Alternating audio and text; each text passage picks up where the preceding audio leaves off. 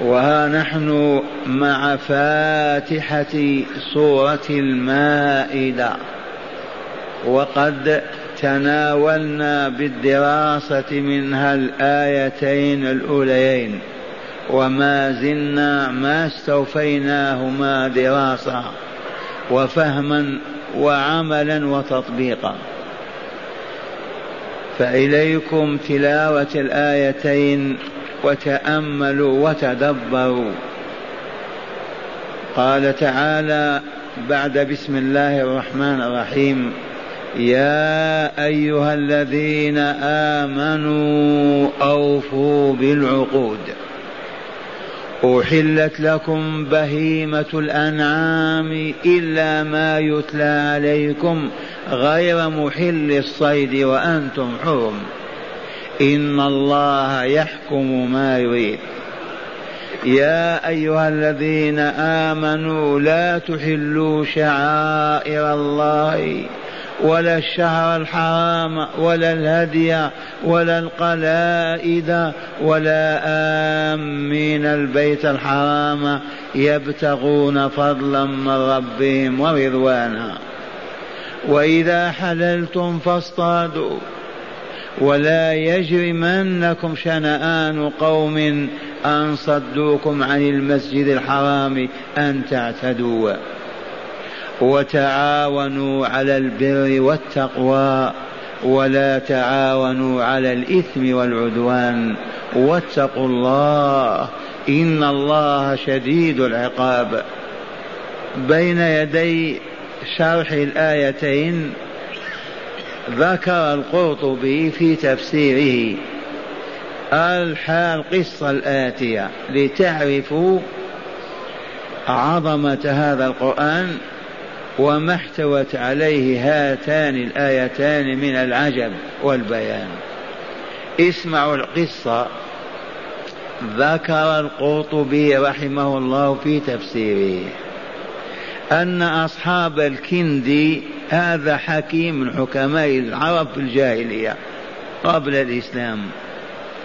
قالوا له أي رجاله تلامذته من معه؟ أيها الحكيم اعمل لنا مثل القرآن. هما سمعوا بالقرآن. اعمل لنا مثل القرآن فقال نعم أعمل مثل بعضه.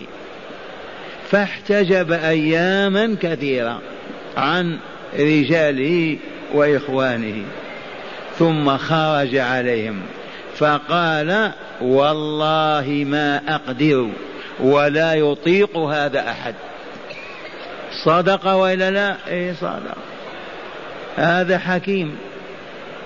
والله ما أقدر ولا يطيق هذا أحد.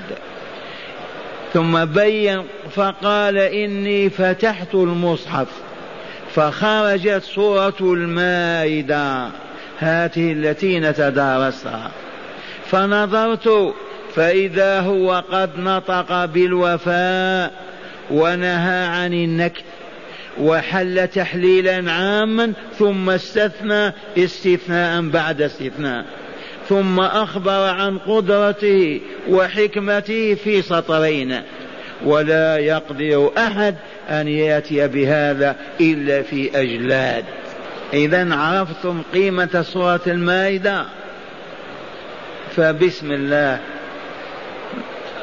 نراجع إجمالا قبل قبل الشرح. أولا عرفنا أن الله عز وجل تفضل علينا وله الحمد والمنة إذ نادانا بعنوان الإيمان. يا أيها الذين آمنوا قلنا لبيك اللهم لبيك. لعلكم ما شعرتم بفضيلة نداء رب تعالى. البشر لو يناديه ملك من الملوك أو سلطان من السلاطين يكاد يطير من الفرح. وإلا لا والله العظيم. وذو الجلال والإكرام رب السماوات والأرض رب العالمين ينادينا وما نفرح. من نحن وما نحن حتى ينادينا. لو اجتمعنا كلنا ما كنا كوكب في السماء. ونادانا بعنوان الإيمان لسر عرفناه والحمد لله وهو أن المؤمن حي يسمع النداء والكافر ميت. أنتم على هذا أو تشكون فيه؟ المؤمن الصادق في إيمانه والله لحي يعي ويفهم ويسمع ويبصر وينطق وياتي ما يدعى إليه ويفعل وينتهي عما نهي عنه ويترك وذلك لكمال حياته. أما الكافر يجيب إذا ناديته يسمع حي على الصلاة على المآذن. هل يجيب النداء ويشهد صلاة الجمعة؟ جواب لا. وبعبارة واضحة. المسلمون إذا كان تحت رايتهم ذميون من أهل الكتاب هل يكلفونهم بأعمال الإسلام؟ يأمرون بالصيام والصلاة والحج والجهاد والرباط والزكاة. والله ما يأمرونهم لماذا؟ فسروا. خائفون منهم يعني هم تحت دولتهم. لم ما يأمرونهم؟ ما أمرهم الله بذلك ورسوله. لماذا؟ لأنهم أموات. والميت لا يكلف. أبدا لا بأمن ولا نهي. فإذا نفخت فيهم روح الإيمان وصلت في أجسامهم أصبحوا أهلا لأن يفعلوا ويتركوا وذلك لكمال إيمانهم. نادانا ليأمرنا بما فيه خيرنا وسعادتنا وطهرنا وصفاؤنا. وقل ما شئت من ألفاظ الكمال إذ قال أوفوا بالعقود. أوفوا بالعقود. من عقد عقدا مع امرأته مع جاره مع أخيه مع كافر من أعدائه يجب أن يفي. من عقد عقدا نكاح إيجار كراء قل ما شئت حرب سلم يجب الوفاء. هذا نظام حياة أهل الإيمان. إذا عاهدوا لن ينكثوا العهد أبدا حتى يكون غيرهم هو الناكث والناقض. لماذا؟ لأنهم أحياء شرفاء. كمل أقوياء لا يهبطون إلى تلك المستويات مستويات الأموات من أهل الكفر والشرك والنفاق. مستواهم عالي إذا عقد عقدا لن يحل له أبدا وإذا عاهد لن يخون عهده ولن ينكثه. وحسبنا أن يأمر الله أن يأمرنا الله تعالى بقوله أوفوا بالعقود. ما بقي مؤمن ينكث عهدا ولا ينقض عقدا ولا يحل عقدا. وهذا هو الواقع الذي نعرفه. ثانيا أحلت لكم بهيمة الأنعام. يا عباد الله المؤمنون أحلت لكم بهيمة الأنعام. كلوا لحوم الإبل والبقر والغنم واشكروا الله واذكروه على نعمه وآلائه. ذي منا وإلا ما عندها قيمة عندنا. لولا أنه أذن لنا في أكل لحوم الإبل والبقر والغنم. ناكل؟ نتعرض لغضب الله وسخطه والخلود في عذاب الشقاء أبدا؟ ناكل؟ لا والله. إذا ذي منا وإلى ما هي منا. منا من أعظم المنن ومعنى ونعمة من أعظم النعم وشيء آخر من خلق الإبل والبقر والغنم؟ أمهاتنا وآباؤنا. نحن الذين أخرجناهم من مصانع. من يملكهم؟ الله. آذن لنا في أكلهم. إذا فالحمد لله. إلا ما يتلى عليكم. هذا الاستثناء اللطيف الذي تعجب منه الحكيم. إلا ما يتلى عليكم. أي شيء يتلى علينا مما حرم علينا أكله. وقال يتلى بعد آيتين فقط ياتي. في حكم ما تلي عليكم. إلا ما يتلى عليكم ما الذي يتلى علينا؟ عندما قال حرمت عليكم الميتة والدم ولحم الخنزير وما أهل لغير الله به والمنخنقة والموقوذة والمتردية والنطيحة وما أكل السبع إلا ما ذكيتم وما ذبح على النصب. هذه العشرة تلاها علينا ولا تحمل ماذا؟ بيان محرمات اللحوم. إلا ما يتلى عليكم غير محل الصيد وأنتم حرم لا إله إلا الله. ماذا الاستدراك وهذا الاستثناء؟ غير محل الصيد وأنتم حرم. إياكم أن تصيدوا وأنتم محرمون بحج أو عمرة. لا أحل الله ذاك ولا يحله لكم. لأن المحرم داخل في أعظم عبادة وأشرفها وأكملها. قلبه مع الله جوارح مسخرة لعبادة الله فكيف يشتغل بالصيد فيصيد؟ حتى ولو كان جائعا يقتله الجوع لا يصح له أن يصيد. ولا يأمر أحدا أن يصيد له أبدا وهو متلبس بهذه العبادة الجليلة العظيمة. لبيك اللهم لبيك لبيك لا شريك لك لبيك. إن الحمد والنعمة لك والملك لا شريك لك. غير محل الصيد وأنتم حرم. أما إن كنتم حلال صيدوا. آذن لكم في الصيد. صيد ماذا؟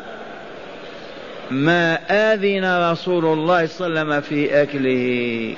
كل الصيد حلال إلا ما كان من ذوات الأنياب كالسباع و والأظافر. إذا النبي صلى الله عليه وسلم حرم أكل كل ذي ناب من السباع وذي مخلب من الطيور.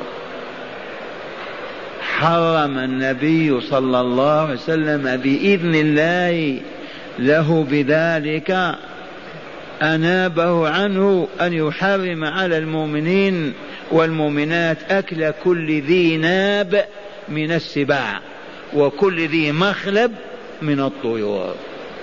لحكمة يعلمها الله عز وجل.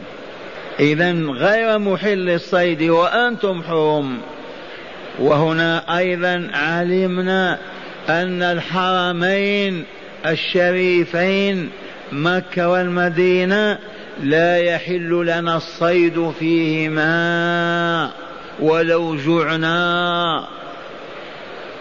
لا يحل لنا الصيد أي لا يحل لأحدنا أن يصيد حماما أو طائرا أو يصيد أي حيوان في الحرمين.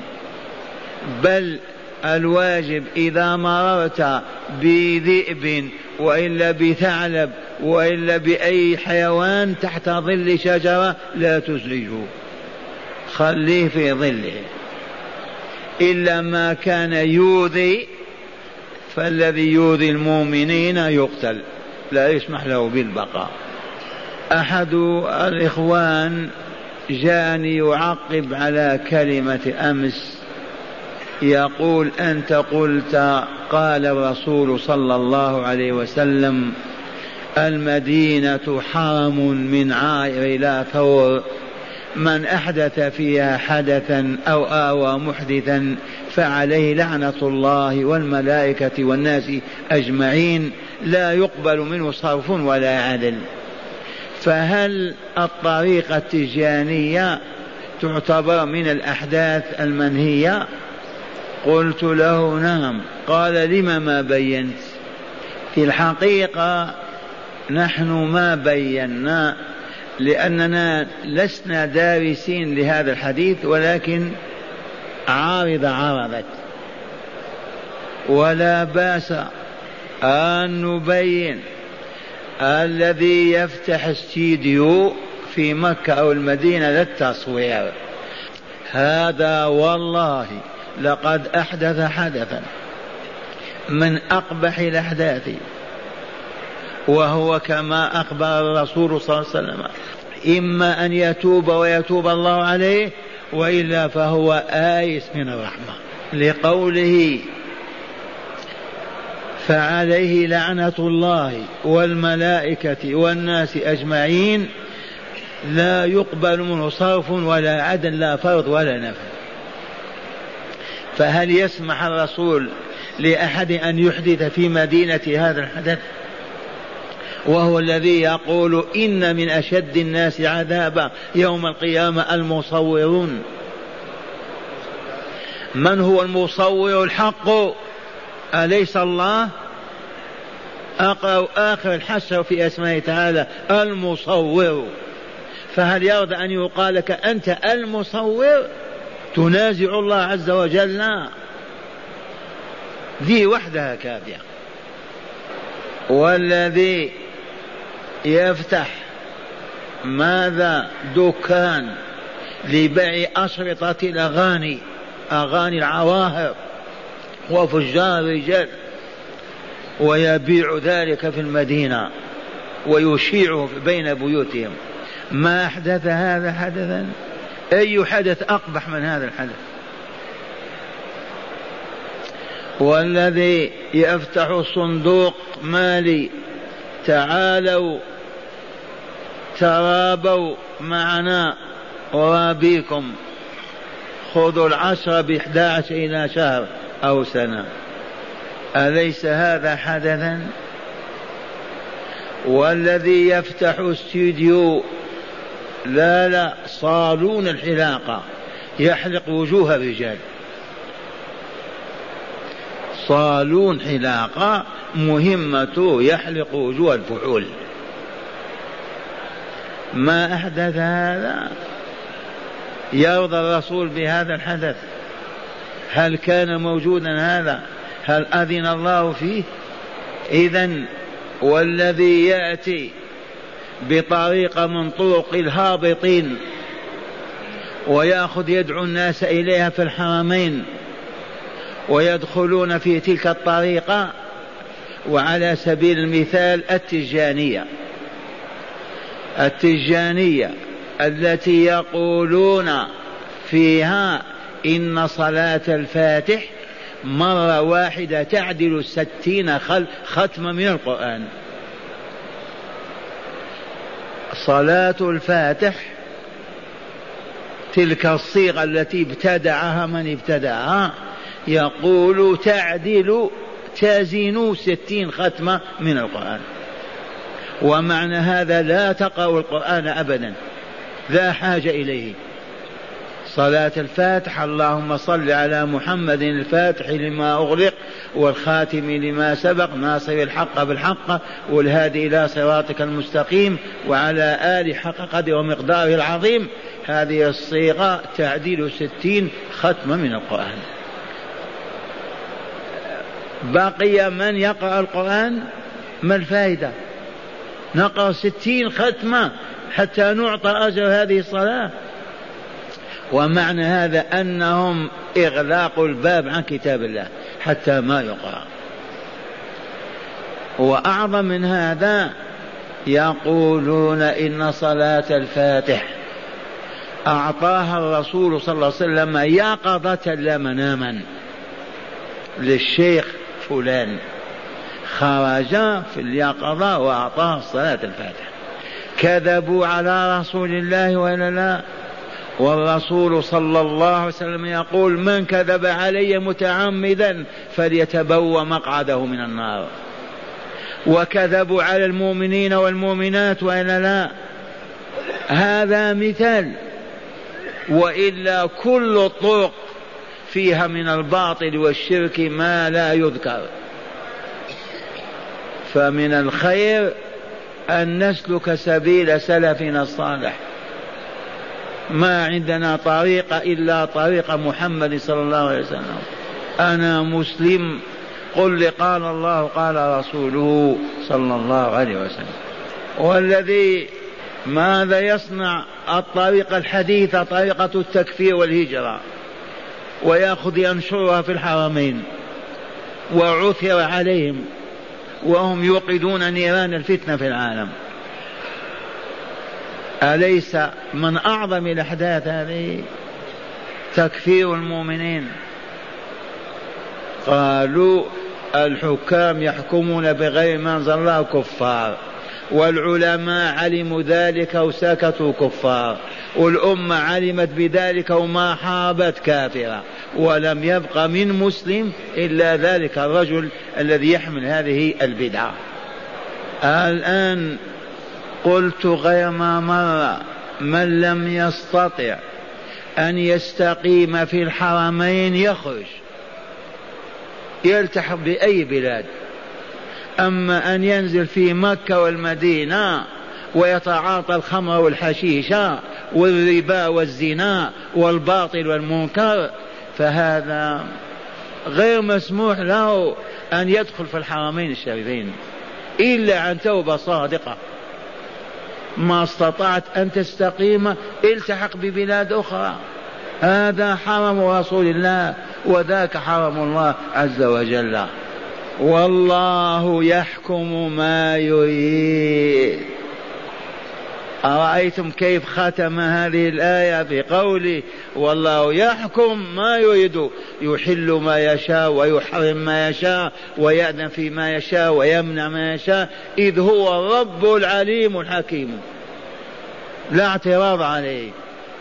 لعلمه الذي أحاط بكل شيء ولحكمته التي ما خلا منها شيء ولقدرته التي لا يعجزها شيء. فلهذا يحكم ما يريد. إياك أن تعترض على حكم الله وتقول لي ما أحل الله هذا أو لي ما حرم الله هذا. تقول لي ما أحللت يا فلان حرمت؟ لأنه إنسان عاجز. علمه محدود وطاقته محدودة. أما الله العليم الحكيم العزيز الحكيم تقول لي ما انتبه. من اعترض على الله كفر وخرج من الإسلام. والله يحكم ما يريده. لا ما تريدوه أنتم. مع العلم أنه لا يحل إلا ما فيه خير البشرية وسعادتها ولا يحرم إلا ما فيها خسران وشقاوها لما لأنه ربهم مولاهم سيدهم عبيدهم لا يريد لهم إلا السعادة والكمال. ثم النداء الثاني يا أيها الذين آمنوا لبيك اللهم لبيك لا تحلوا شعائر الله. هذه غير منسوخة محكمة. لا تحلوا شعائر الله. ما شعائر الله؟ أعلام دينه حتى قلم الأظافر ثبت عن رسول الله أنه يقصها ويبدأ بكذا إيتها كذلك. ولا تقول إيش فيه؟ حتى تناول الشراب والطعام. تناوله كما يتناوله رسول الله صلى الله عليه وسلم. ولا تقول إيش فيه؟ شعيرة من شعائر الإسلام. إياك أن تحل شعيرة من شعائر الإسلام بإبطالها وإبعادها وتركها. إذا ومن شعائر الإسلام مناسك الحج كلها. من لبيك اللهم لبيك إلى تعوية الرأس إلى لبس كذا إلى أن تعود إلى بلدك. ولا تحلوا شعائر الله. أية شعيرة من دين الله يجب ألا تهمل ولا تضيع وألا يصرف عنها الناس وألا وألا يجب أن يقام بها الناس ويعبدون الله بها. وقوله ولا الشهر الحرام هذا منسوخ. كان الشهر الحرام لا يحل حمل السلاح فيه لا يحل القتال. لحكم عالية. بالأمس ذكرنا بإيجاز. كانت هذه البلاد لا سلطان لها لا ملك ولا حاكم. قرون عديدة وهي تعيش على الفوضى. انتبهتم؟ بلاد حارة ورمال وصحارى ما يجيها ملك من الروم ولا من الشام ولا من غيرها. إذا ولما كان فيها حرم الله بلد الله بيت الله. إذا دبر الحكيم العليم لسكان الحرم ليعيشوا سعداء أعز كرماء لأنهم حماة حماه وسكان حرمه. فقال تعالى جعل الله الكعبة البيت الحرام قياما للناس. معاشهم أهل الجزيرة سببه الحج والعمرة في مكة. يتجهون ويربحون قياما للناس. والشهر الحرام وأشهر الحرم أربعة. إذا كان الشهر الحرام لا تسمع قعقعة السلاح أبدا. أهل الجزيرة يتجولون من شرقها إلى غربها لا يخافون أحدا لأن القتال حرام. ألقى الله في قلوبهم هذا.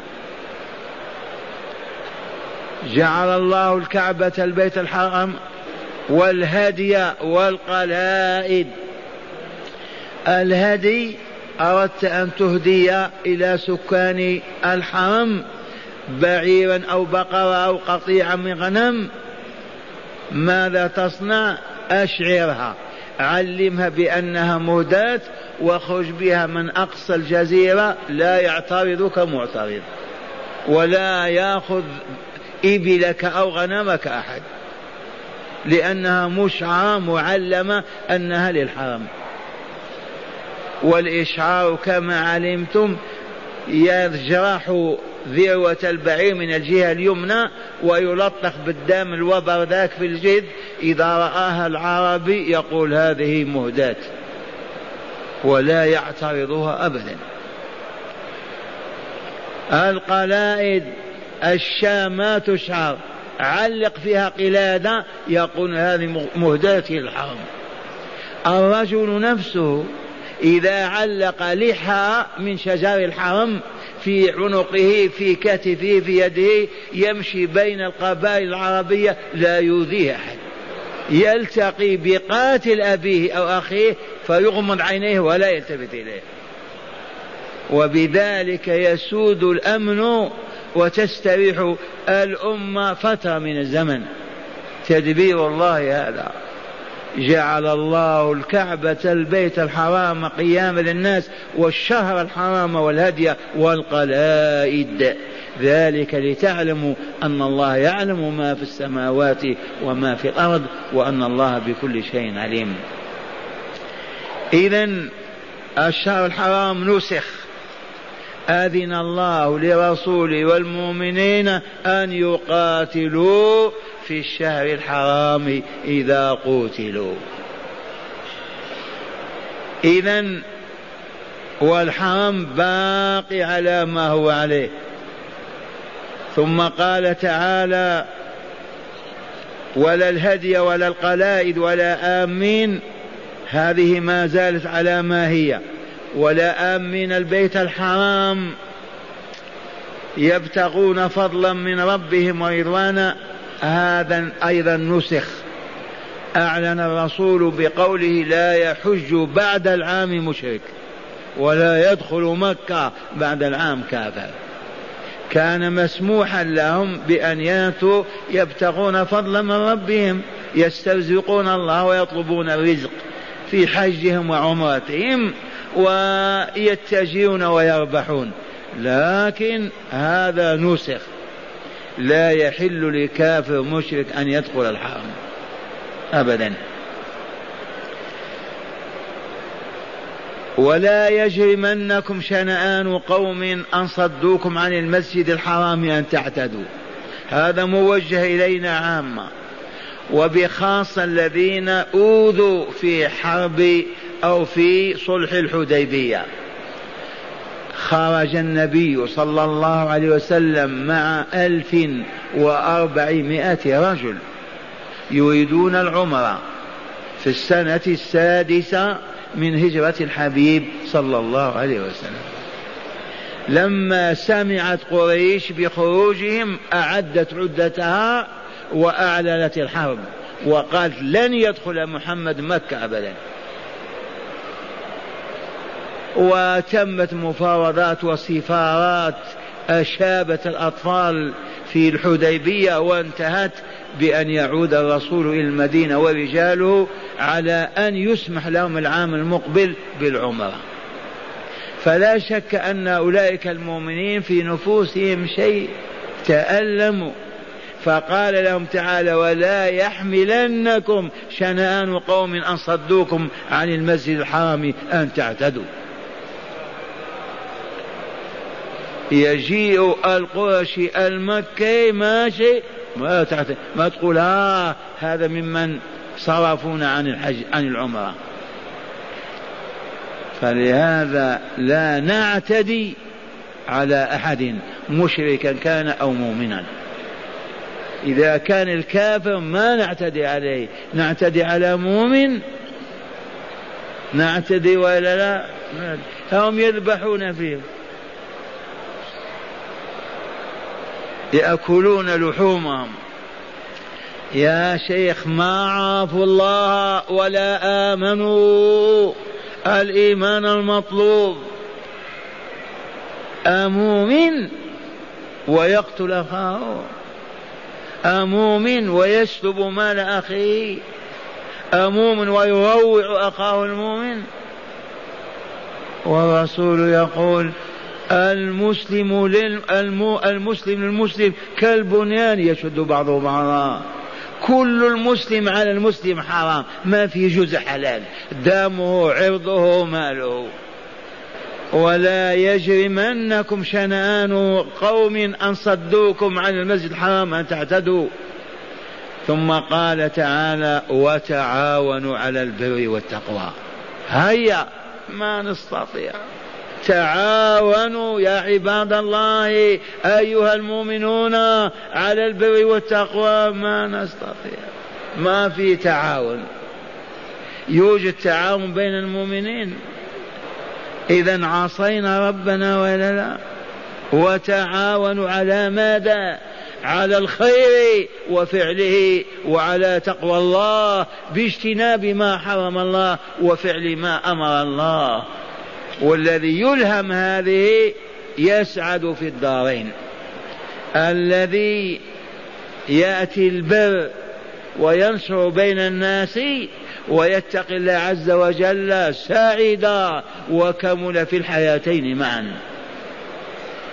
وتعاونوا على البر والتقوى ولا تعاونوا على الإثم والعدوان. إياكم أن تتعاونوا على فعل الذنوب والآثام. كما بينا هذا يستورد كذا وهذا ينشر كذا وهذا يعمل كذا. والعدوان الاعتداء. اعتدى أحد على أحد نوقف عند حده. نقف إلى جنب المعتدى عليه حتى نرفع العداء عنه. وأخيرا يقول واتقوا الله إن الله شديد العقاب. إي والله لشديد العقاب. ما ذقنا عقابه وإلا لا. أما أذل الله المسلمين وسلط عليهم الكافرين فاستعمروهم واستغلوهم واستعبدوهم وأذلوهم وأهانوهم. فعل وإلى ما فعل. شديد العقاب وإلى لا؟ وكل مؤمن ومؤمنة يخرج عن طاعة الله يعذبه الله ويذيقه عذابه في الدنيا قبل الآخرة.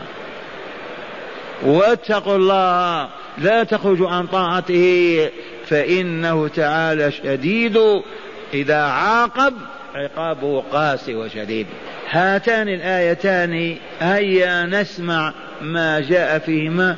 في الشرح في التفسير. ثم نقرأ نتائج ذلك وعباره إن شاء الله.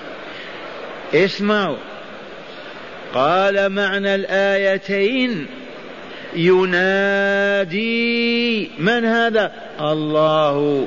ينادي الحق تبارك وتعالى عباده المؤمنين بعنوان الإيمان فيقول يا أيها الذين آمنوا أي يا من آمنتم بي وبرسولي وبوعدي وبوعيدي أوفوا بالعقود.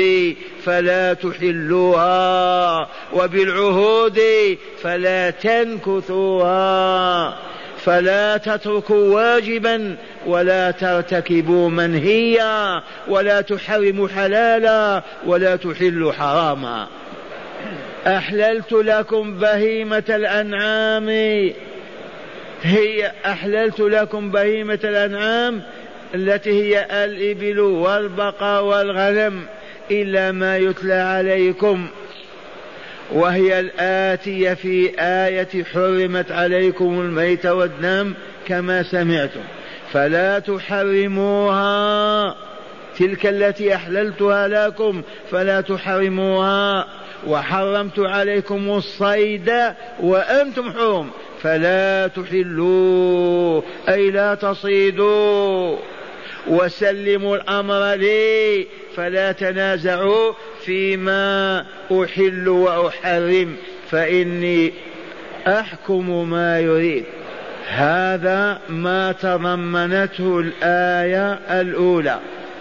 يا أيها الذين آمنوا أوفوا بالعقود أحلت لكم بهيمة الأنعام إلا ما يتلى عليكم غير محل الصيد وأنتم حرم إن الله يحكم ما يريد. أما الآية الثانية فقد تضمنت أحكاما بعضها نسخ العمل به كما علمتم وبعضها محكم يعمل به إلى يوم الدين. فمن المحكم والواجب العمل به تحريم شعائر الله وهي أعلام دينه من سائر ما فرض وأوجب ونهى وحرم. فلا تستحل فلا تستحل, تستحل بترك واجب ولا بفعل محرم. ومن ذلك مناسك الحج والعمرة كلها شعائر. ومن المنسوخ الشهر الحرام فإن القتال كان محرما في الأشهر الحرم. ثم نسخ بقول الله تعالى قاتلوا المشرك فاقتلوا المشركين حيث وجدتموهم. الآية قال ومن المنسوخ أيضا هدي المشركين وقلائدهم والمشركون أنفسهم أيضا فلا يسمح لهم بدخول الحرم ولا يقبل منهم هدي ولا يجيرهم من من القتل تقليد أنفسهم بلحاء شجر الحرم. ولو تقلدوا شجر الحرم كله ما ينفعهم الآن. هذا معنى قوله تعالى يا أيها الذين آمنوا لا تحلوا شعائر الله ولا الشهر الحرام ولا الهدي ولا القلائد ولا آمين البيت الحرام يبتغون فضلا من ربهم ورضوانا. والمراد بالفضل الرزق بالتجارة في الحج. والمراد بالرضوان ما كان المشركون يطلبونه بحجهم من رضا الله تعالى ليبارك له في أرزاقهم ويحفظ حياتهم. وقوله تعالى وإذا حللتم فاصطادوا. خطاب للمؤمنين. أذن لهم في الاصطياد الذي كان محرما وهم محرمون. أذن لهم فيه بعد تحللهم من إحرامهم.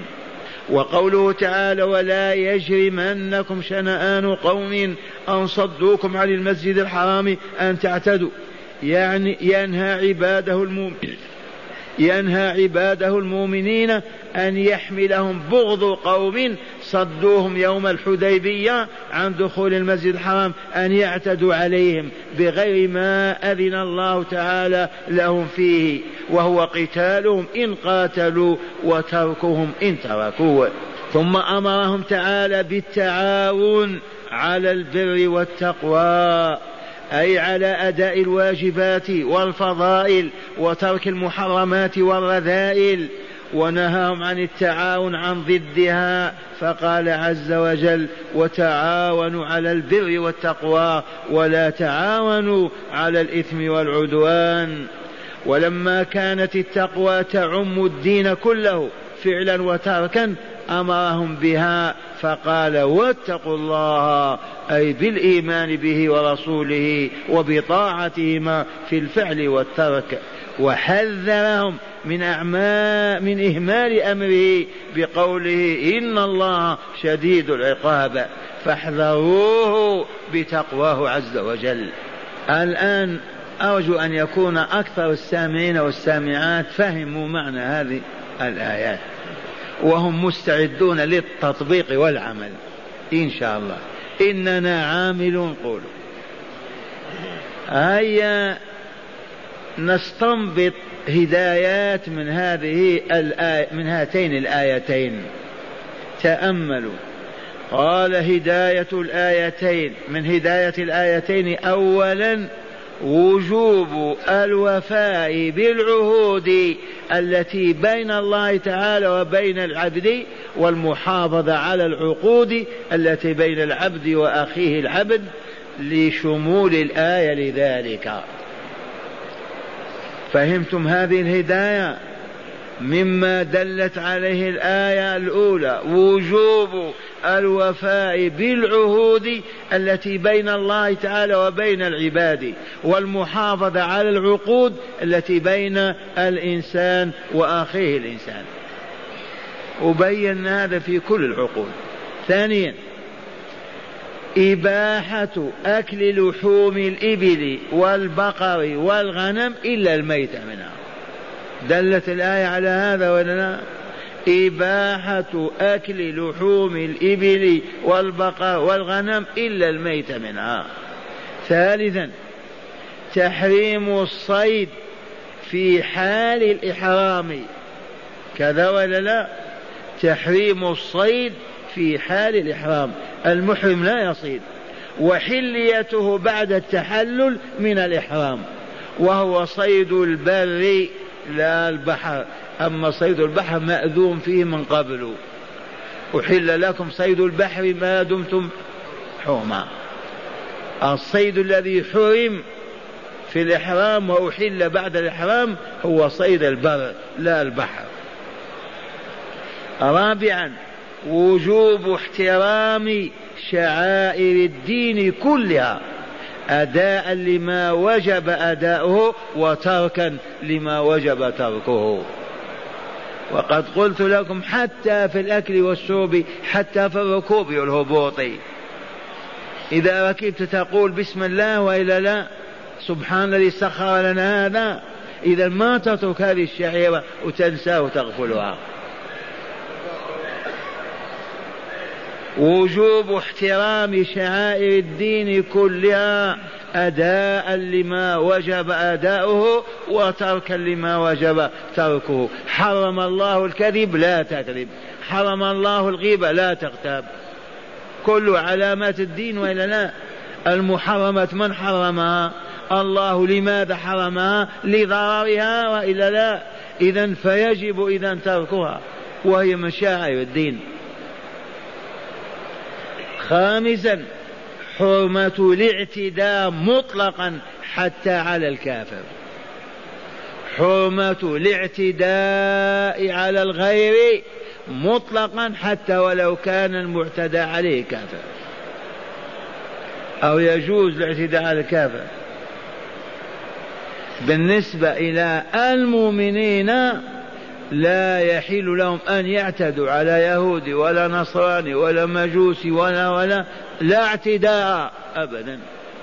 فإن اعتدى عليهم فحينئذ أذن الله لهم فاعتدوا عليه أما أنك المؤمن الرباني الولي تهبط هبوط الكلاب والحيات وتؤذي هذا الإنسان هذا ليس من شأن المؤمنين. أما هو نعم هابط كافر ميت قد يعتدي. أما أنت لا أنت إمام وسيد. حرمة الاعتداء مطلقا حتى على الكافر من الناس. والكافر كالكافر. سادسا وجوب التعاون بين المؤمنين على إقامة الدين وحرمة التعاون على المساس به. وجوب التعاون بين المؤمنين على ماذا؟ على إقامة الدين. وحرمة التعاون على على المساس بالدين وإزهاقه وإبطاله وإسقاطه من أين أخذنا هذه الهداية؟ وتعاونوا على البر والتقوى ولا تعاونوا على الإثم والعدوان. معاشر المؤمنين هذه الآيات ما للمسلمين ما يقرؤونها. دلونا لأنهم مشغولون بالقراءة على الموتى والأموات يقرؤون عليهم ياسين والكهف والملك والواقع ما يقرؤون عليهم هذه الآيات. من صرفهم عن قراءة القرآن؟ العدو. هل تعرفون عن هذا العدو وعن شكله؟ قالوا ما نعرف. لم ما تعرف؟ العدو المجوس واليهود والنصارى. هؤلاء تعاونوا على إسقاط راية لا إله إلا الله محمد رسول الله. حملهم على هذا الحسد. لما هذه الأمة تكمل وتسعد ونحن نهبط ونخسر؟ لما هذه تفوز برضا الله في دار السلام ونحن نشقى في عذاب النار؟